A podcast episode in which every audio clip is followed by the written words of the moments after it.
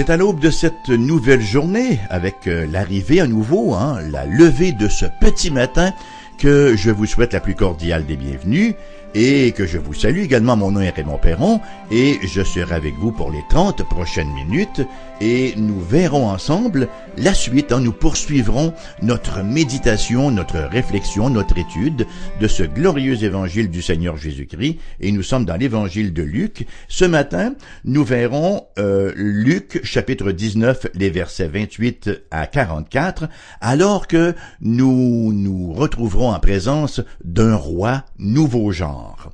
Donc, Luc 19, verset 28 jusqu'au verset 44. Après avoir ainsi parlé, Jésus marcha devant la foule pour monter à Jérusalem.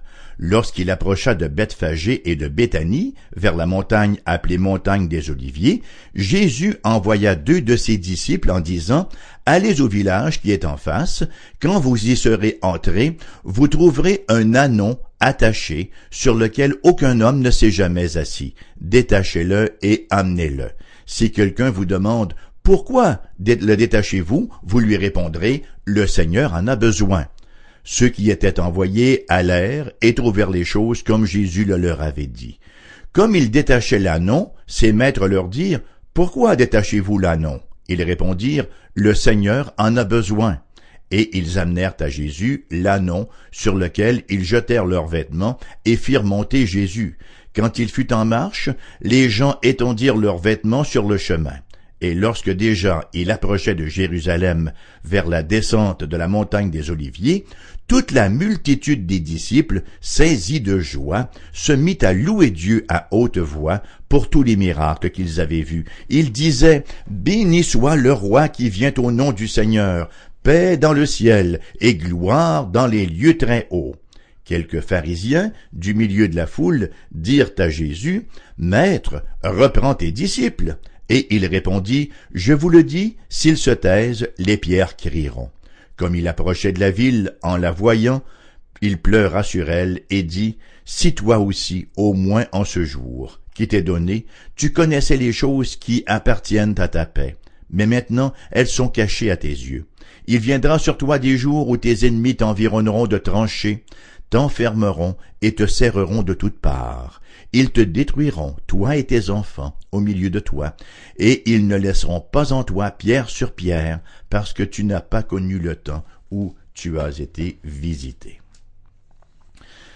Dans l'histoire, et ce, ça prévaut dans toutes les cultures, hein, l'intronisation d'un nouveau roi s'est toujours faite dans un faste quasi outrancier, où les règles protocolaires se multiplient et où bien sûr des sommes faramineuses d'argent sont englouties. Tout ceci dans un but bien précis, à savoir honorer le nouveau roi. Et la plupart du temps, malheureusement, une fois intronisé, ce roi s'avérait un échec hein, à bien diriger son pays ou encore à bien administrer son royaume. C'est ainsi que les rois se succèdent, les gouvernements se succèdent, les empires se succèdent et les problèmes se perpétuent. L'ascension d'un nouveau régent apporte toujours son lot d'attente et d'espérance hein, pour finalement, dans la très grande majorité des cas, finir dans la déception. Il en a toujours été ainsi. Hein? Ça a été comme cela pour Ève également après la chute. Elle avait placé beaucoup d'attentes lorsqu'elle est tombée enceinte hein, et qu'elle dit oh avec l'aide de Dieu hein, je vais donner naissance à un homme et quel a été cet homme? Ça a été Caïn. Quelle déception Loin de les délivrer de leur misère, il les y a enfoncés davantage.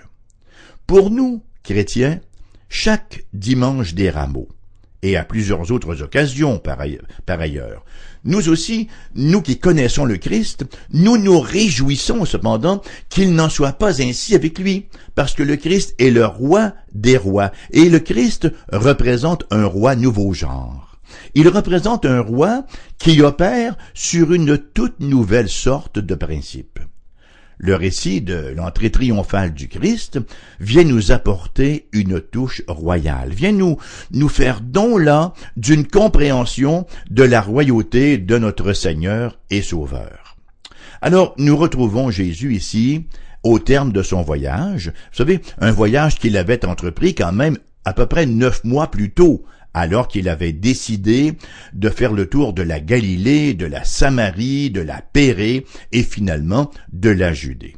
Et pendant ce dernier voyage, vous savez qu'il exerce son ministère dans plus de 35 localités. Et il planifie soigneusement ses déplacements de façon à arriver à Jérusalem pour la fête de la Pâque. C'était donc maintenant la Pâque, et il est de retour à Béthanie, dans la frange, dans la banlieue de Jérusalem. Et les attentes à son égard sont très élevées. Il n'y a pas si longtemps, après tout, il avait ressuscité Lazare d'entre les morts, hein, comme on le lit dans Jean chapitre 11. Et la nouvelle, est-il utile de le mentionner, s'était répandue comme une traînée de poudre. L'intérêt des gens à son égard s'était grandement accru. Marie avait, dans une scène dramatique, oué les pieds du Seigneur, avec un parfum de grand prix, et Jésus, on s'en souviendra aussi, était venu à sa défense en disant qu'elle l'avait oint pour sa sépulture. Donc, il y a des foules de Juifs qui s'entassaient à Jérusalem pour la fête de Pâques et qui voulaient à tout prix voir Jésus, le voir lui et voir Lazare aussi, et les chefs religieux, quant à eux, se concertaient afin de pouvoir lui enlever la vie en raison du nombre croissant de personnes qui croyaient en lui. On assistait donc à une tension nationale sans précédent dans la ville sainte. Jésus allait-il agir? Si oui, quand? Et comment les autorités allaient-elles réagir?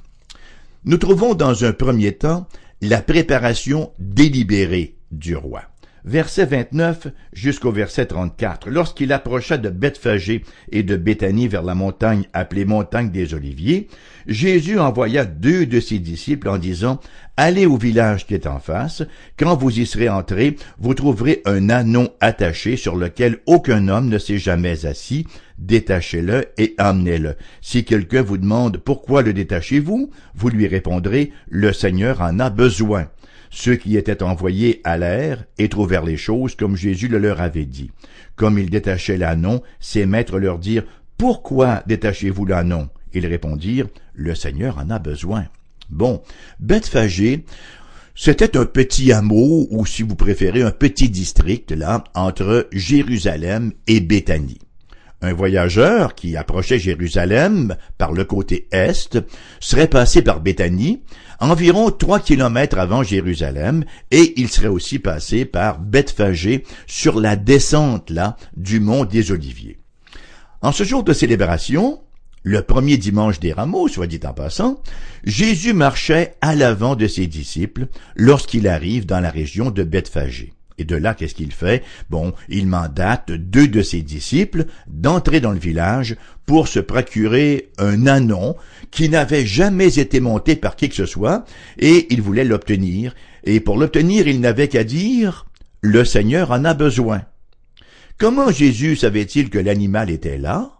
Comment connaissait-il la réaction du propriétaire de l'annon L'écriture demeure silencieuse sur la question. Nous devons simplement nous rappeler que Jésus était pleinement homme, mais aussi pleinement Dieu.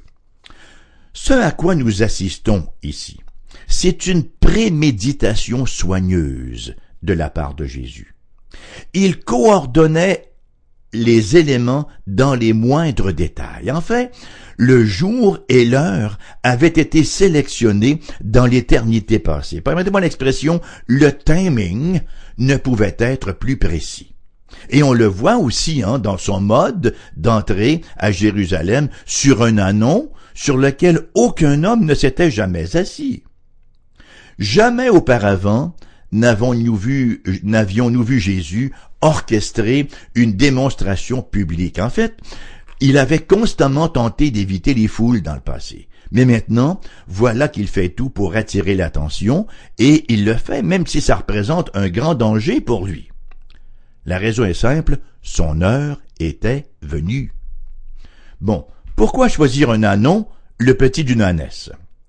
Pour la simple raison que parce que plus de 500 ans auparavant, le prophète Zacharie hmm, avait écrit que le Messie viendrait ainsi, Zacharie chapitre 9, verset 9. Sois transporté d'allégresse, fille de Sion, pousse des cris de joie, fille de Jérusalem, voici ton roi vient à toi. Il est juste et victorieux, il est humble et monté sur un âne, sur un âne, le petit d'une ânesse.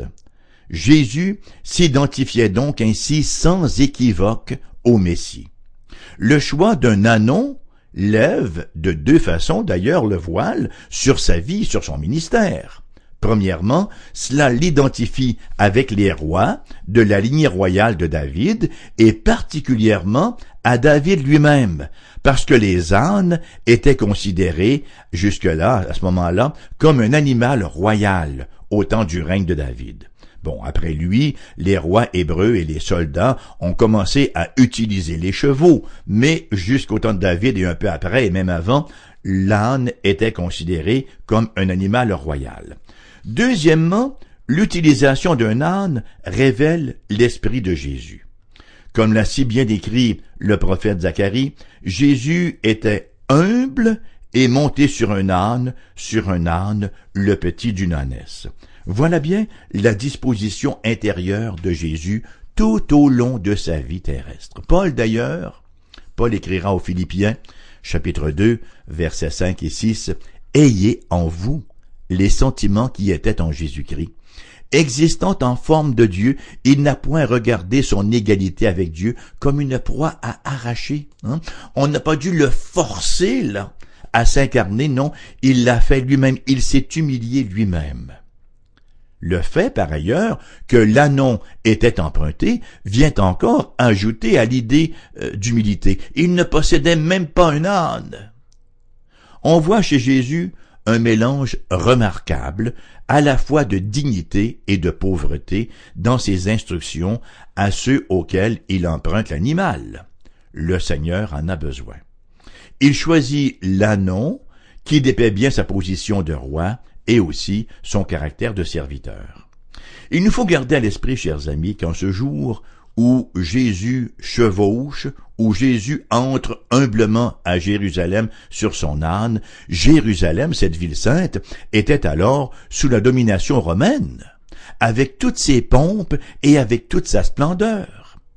Et pourtant, Jésus se révèle en plein contrôle. Il était en contrôle absolu tout au long de la semaine de sa passion. C'est lui qui dirige l'horaire des événements. La route ou la roue de l'histoire ne pouvait l'écraser, c'est lui qui l'a fait tourner. Donc, après les euh, préparations délibérées du roi, nous voyons l'entrée triomphale du roi. Après s'être procuré l'annon, la marche triomphale se met en branle. Versets 35 et 36. Et ils amenèrent à Jésus l'annon, sur lequel ils jetèrent leurs vêtements et firent monter Jésus. Quand il fut en marche, les gens étendirent leurs vêtements sur le chemin. Jésus, il va sans dire, était le centre d'attraction. Tous les yeux, tous les yeux étaient tournés vers lui et tous les hommages lui étaient offerts. Non seulement les gens exubérants jetaient-ils leurs vêtements en guise de sel sur l'animal que Jésus montait, mais voilà maintenant que les foules étendaient sur le sol leurs vêtements, ils le faisaient en signe de révérence, ils le faisaient symboliquement pour manifester leur volonté de le voir régner sur eux.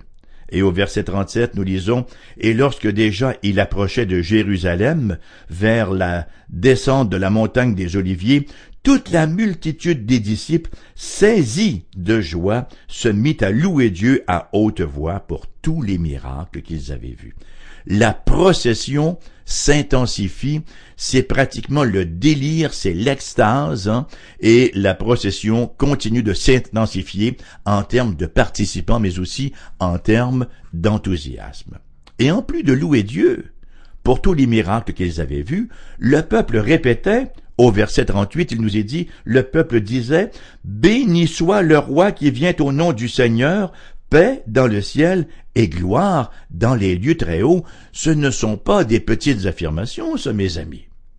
Parce que la première partie, Béni soit le roi qui vient au nom du Seigneur, c'est une portion du Hallel, le Hallel, c'est ce regroupement des psaumes 113 à 118 qui étaient chantés à la fin du repas de Pâques ou de la Pâque et qui étaient aussi chantés à la fête des tabernacles.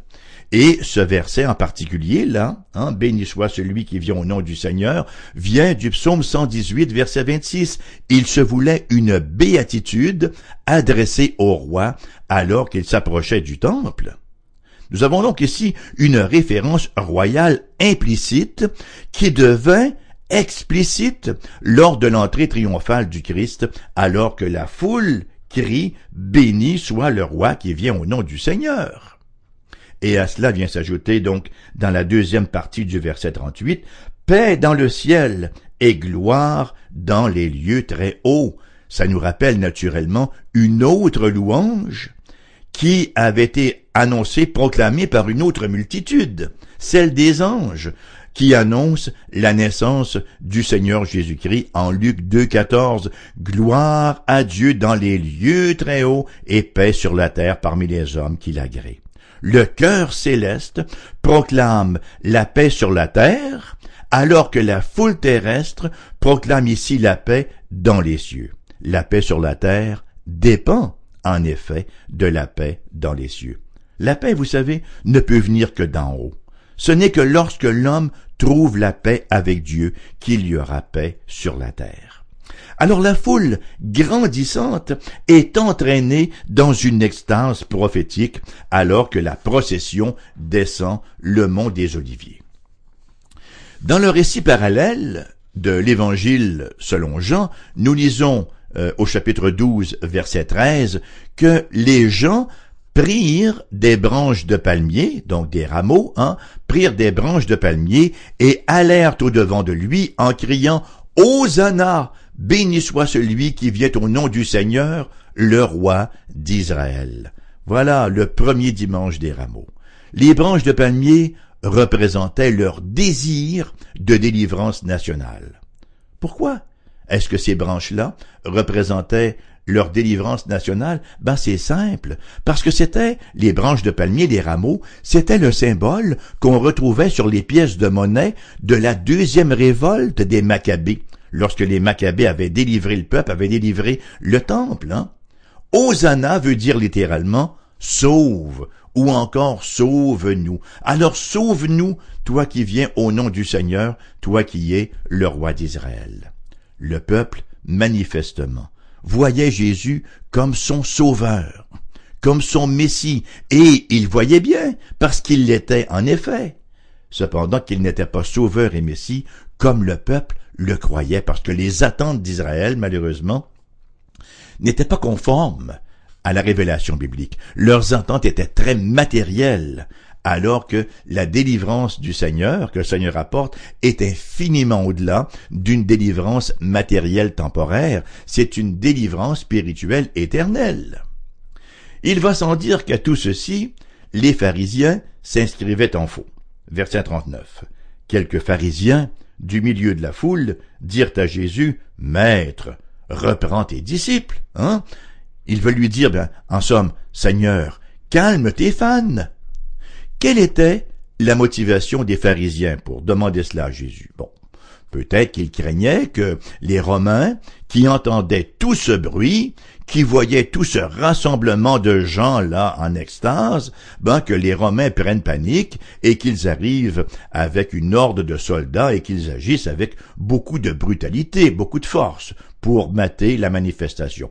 Peut-être qu'il y avait un peu de cela mais sans doute trouvaient-ils déplacé cette adulation de Jésus. Leur jalousie devait être à son plus haut niveau. Et que leur répond? Que leur répond le Seigneur Jésus-Christ? Nous avons sa réponse au verset 40. Il répondit, Je vous le dis, s'ils se taisent, les pierres crieront.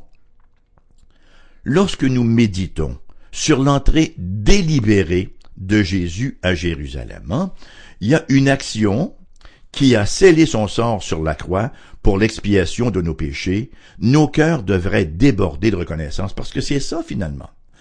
L'entrée délibérée de Jésus à Jérusalem, ce n'est rien d'autre qu'une action qui vient mettre le sceau à son sort, qui vient mettre le point final à son ministère, et cette entrée-là, cette manifestation publique-là, va de facto de par le fait qu'elle vient encore exacerber la jalousie des pharisiens, des leaders religieux de l'époque, va de facto commencer à mettre en branle tout le processus là qui va conduire le Seigneur Jésus-Christ à la croix pour faire l'expiation de nos péchés. Nos cœurs devraient déborder de reconnaissance à cette idée-là. Mais il y a encore plus dans cette scène. Alors que l'ânon portant Jésus descend de la montagne vers Jérusalem, au milieu là des acclamations répétées de la foule, personne ne savait qu'au milieu de cette célébration-là, il y avait des larmes qui coulaient.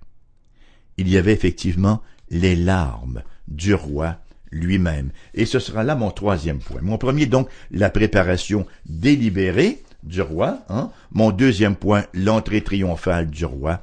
Et mon troisième point ce matin, les larmes du roi. Verset 41. Comme il approchait de la ville, Jésus, en la voyant, pleura sur elle. Il pleura sur elle. On a vu Jésus pleurer sur Lazare, en voyant les conséquences du péché, hein? le, le péché qui cause la mort. On voit Jésus ici pleurer sur Jérusalem, en voyant les conséquences de la rébellion, du manque de repentance. Lorsque le panorama de Jérusalem s'offre à Jésus, il ne peut retenir ses larmes. Des larmes de lamentation. Et voilà qu'au milieu de la route, avec la grande ville en vue, la multitude étonnée entend le Sauveur du monde se lamenter sur Jérusalem. Chers amis, il nous faut graver cette image et ces paroles. Il nous faut graver cette image en nos yeux et ces paroles en nos cœurs, pour notre plus grand bien. Nous avons ici un roi nouveau genre. Et ces pleurs furent suivis d'une lamentation. Versets 42 à 44. Si toi aussi, Jérusalem, au moins en ce jour qui t'est donné, tu connaissais les choses qui appartiennent à ta paix, mais maintenant elles sont cachées à tes yeux. Il viendra sur toi des jours où tes ennemis t'environneront de tranchées, t'enfermeront et te serreront de toutes parts. Ils te détruiront, toi et tes enfants, au milieu de toi, et ils ne laisseront pas en toi pierre sur pierre, parce que tu n'as pas connu le temps où tu as été visité. Le Seigneur prophétiquement Hein? Il voit prophétiquement la ville sainte, cette ville qui est dans son orgueil, cette ville qui est dans son absence de repentance. Il la voit comme un tas de décombres baignés de sang, et c'est précisément ce qui arriva plus tard. Joséphus, l'historien, écrit César avait déjà ordonné que la cité entière et le temple soient rasés au sol, ne laissant que les tours les plus élevées, Fazel, Hippicus et Mariam, et une partie du mur qui entoure la ville du côté ouest. Ce devait être un lieu de campement pour les troupes qui seraient laissées derrière, et les tours, pour leur part, devaient révéler à la postérité la grandeur passée de la ville de Jérusalem et ses fortifications, et quelle fut, en conséquence, la prouesse des Romains qui l'ont dominée. Tout le reste du mur entourant la ville devait être détruit, de sorte que personne dans l'avenir ne pourrait croire que ce lieu ait déjà été habité. Jésus a pleuré sur Jérusalem. Oui, il voyait les gens l'acclamer. Les gens dans une extase, là, hein, les gens qui, vraiment disaient oui, sois notre roi, mais ils savaient très très bien que ces gens-là ne savaient pas ce qu'ils disaient, que leurs attentes étaient fausses, qu'ils n'avaient que des attentes matérielles. Il a pleuré sur Jérusalem. Voilà bien le cœur d'un roi nouveau genre. C'était le cœur de Dieu même. Et ce même cœur vibre au même diapason de soucis et de tristesse à l'égard de ceux et celles qui passent à côté de la paix que seul le Christ peut offrir. Tout au long de l'histoire de l'humanité, Dieu a toujours été en contrôle. Tout au long de son ministère terrestre, Christ a toujours été en contrôle, comme en fait foi le texte de ce matin et dans son règne présent et éternel, il demeure en contrôle. La rébellion des hommes ne peut d'aucune façon faire obstacle à son règne. Sa parole est d'une clarté cristalline. Jean, chapitre 3, verset 16, et 17, car Dieu a tant aimé le monde qu'il a donné son Fils unique, afin que quiconque croit en lui ne périsse point, mais qu'il ait la vie éternelle. Et le verset 17, Dieu en effet n'a pas envoyé son Fils dans le monde pour qu'il juge le monde, mais pour que le monde soit sauvé par lui. Voilà le but de sa première venue. Jésus est venu pour offrir le salut, pour offrir la paix. La paix est offerte à tous ceux et à toutes celles qui la reçoivent par la foi. C'est entièrement gratuit. C'est une offre tout à fait gratuite que le Christ fait. C'est le but premier, précis, ultime, unique de sa première venue. Jésus est venu pour opérer et pour offrir le salut. Cependant qu'il y aura une deuxième venue. Si dans sa première venue, hein, le verset 17 nous dit, Dieu en effet n'a pas envoyé son Fils dans le monde pour qu'il juge le monde, mais pour que le monde soit sauvé par lui, il y a un retour, une deuxième venue, alors là, il viendra non pas pour sauver, mais pour juger selon ce que nous aurons fait du Christ Jésus. Aurons-nous reçu sa paix ou non? Tous ceux qui seront sous la coupole du Christ Jésus, sous la protection de son sacrifice parfaitement accompli à la croix, hein, seront sauvés, iront dans la félicité éternelle, et les autres au jugement éternel. C'est ce que l'apôtre Paul nous dit d'ailleurs euh, lorsqu'il parle euh, dans le livre des Actes, là, chapitre 17, versets 30 euh, et 31. Dieu, sans tenir compte des temps d'ignorance, annonce maintenant à tous les hommes, en tout lieu, qu'ils ont à se repentir, parce qu'il a fixé un jour où il jugera le monde selon la justice par l'homme qu'il a désigné, ce dont il a donné à tous une preuve certaine en le ressuscitant des morts. Lorsque Jésus reviendra pour juger les vivants et les morts, tous ceux qui ne sont pas justifiés iront au châtiment éternel. Qui sont ceux qui seront justifiés? Personne ne pourra se reposer sur sa propre justice, puisque le prophète Ésaïe nous dit que toute notre justice est comme un vêtement souillé seront justifiés seuls ceux qui se sont emparés par la foi, qui auront embrassé par la foi la justice que le Seigneur Jésus-Christ nous a acquise par sa vie et à la croix. Et cette justice-là, on ne peut la recevoir que par la foi. L'invitation est pour vous ce matin qui m'écoutez et elle termine l'émission de ce matin qui vous revient en rediffusion à 14h cet après-midi. Notre numéro de téléphone pour les gens de la région de Québec, 88 688 0506. Ailleurs en province, numéro sans frais le 1877 659 0251. Notre adresse courriel, vous la verrez sur le site internet de la station, foifm.com. Notre adresse postale, AERBQ casier postal 40088, Québec, QC, G1H 2S5. Je vous exprime encore une fois ma gratitude profonde pour votre présence de ce matin et j'ai bien hâte à la prochaine pour que nous puissions poursuivre notre avancée dans l'étude de cet évangile de Luc. Que le Seigneur vous accorde une bonne journée tout en grâce et tout en paix à sa plus grande gloire.